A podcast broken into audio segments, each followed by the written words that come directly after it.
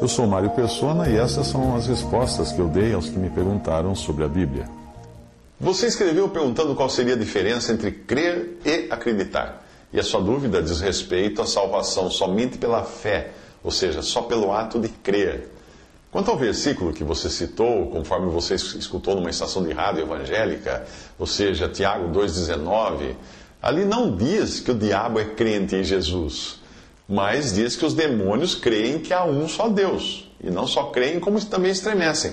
Portanto, não é nada a ver com fé em Cristo que esses demônios têm.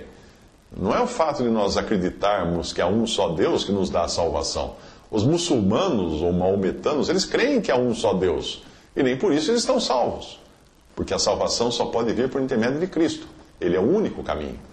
Não é por nós crermos que há um só Deus que somos salvos, mas por crermos em Jesus Cristo, por aceitarmos que Ele é o sacrifício enviado por Deus para a remissão ou retirada dos nossos pecados.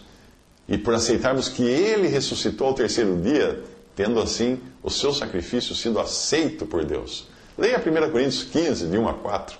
Ali está o resumo do Evangelho. Existe, portanto, uma diferença entre crer e acreditar. Apenas para dar um exemplo, uma pessoa poderia saber tudo a respeito de um cirurgião e até mesmo acreditar que ele seria capaz de fazer um bom transplante de coração. Porém, tal pessoa teria de crer na habilidade daquele cirurgião e estar doente também para deitar-se numa mesa de operações e permitir que o médico lhe tirasse o coração e colocasse outro no lugar. Os incrédulos acreditam em Deus, acreditam em Jesus, até no fato histórico da sua vida e morte na cruz, acreditam. Mas crer de fato, no sentido bíblico, e para a salvação, não se limita apenas a saber ou acreditar ou conhecer algum assunto ou alguém, mas significa receber na sua própria vida a ação daquilo ou daquele em quem você crê. Confiar que somente naquela pessoa divina, Cristo, e na sua obra, você pode encontrar a cura para os seus pecados e a vida eterna, isso é crer. No caso da salvação, nós cremos ao aceitarmos a Cristo como Salvador. O que demônio algum fez e jamais fará. Então os demônios não creem, não. No sentido de crer em Cristo para a salvação. Aqueles que usam erradamente a passagem em Tiago fazem isso com malícia, tentando dar uma segunda, com uma segunda intenção.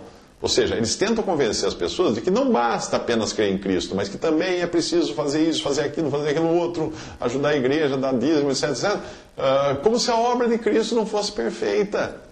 Mas graças a Deus, quando Cristo consumou a sua obra, o que ele falou? Está consumado. Essas foram as suas últimas palavras.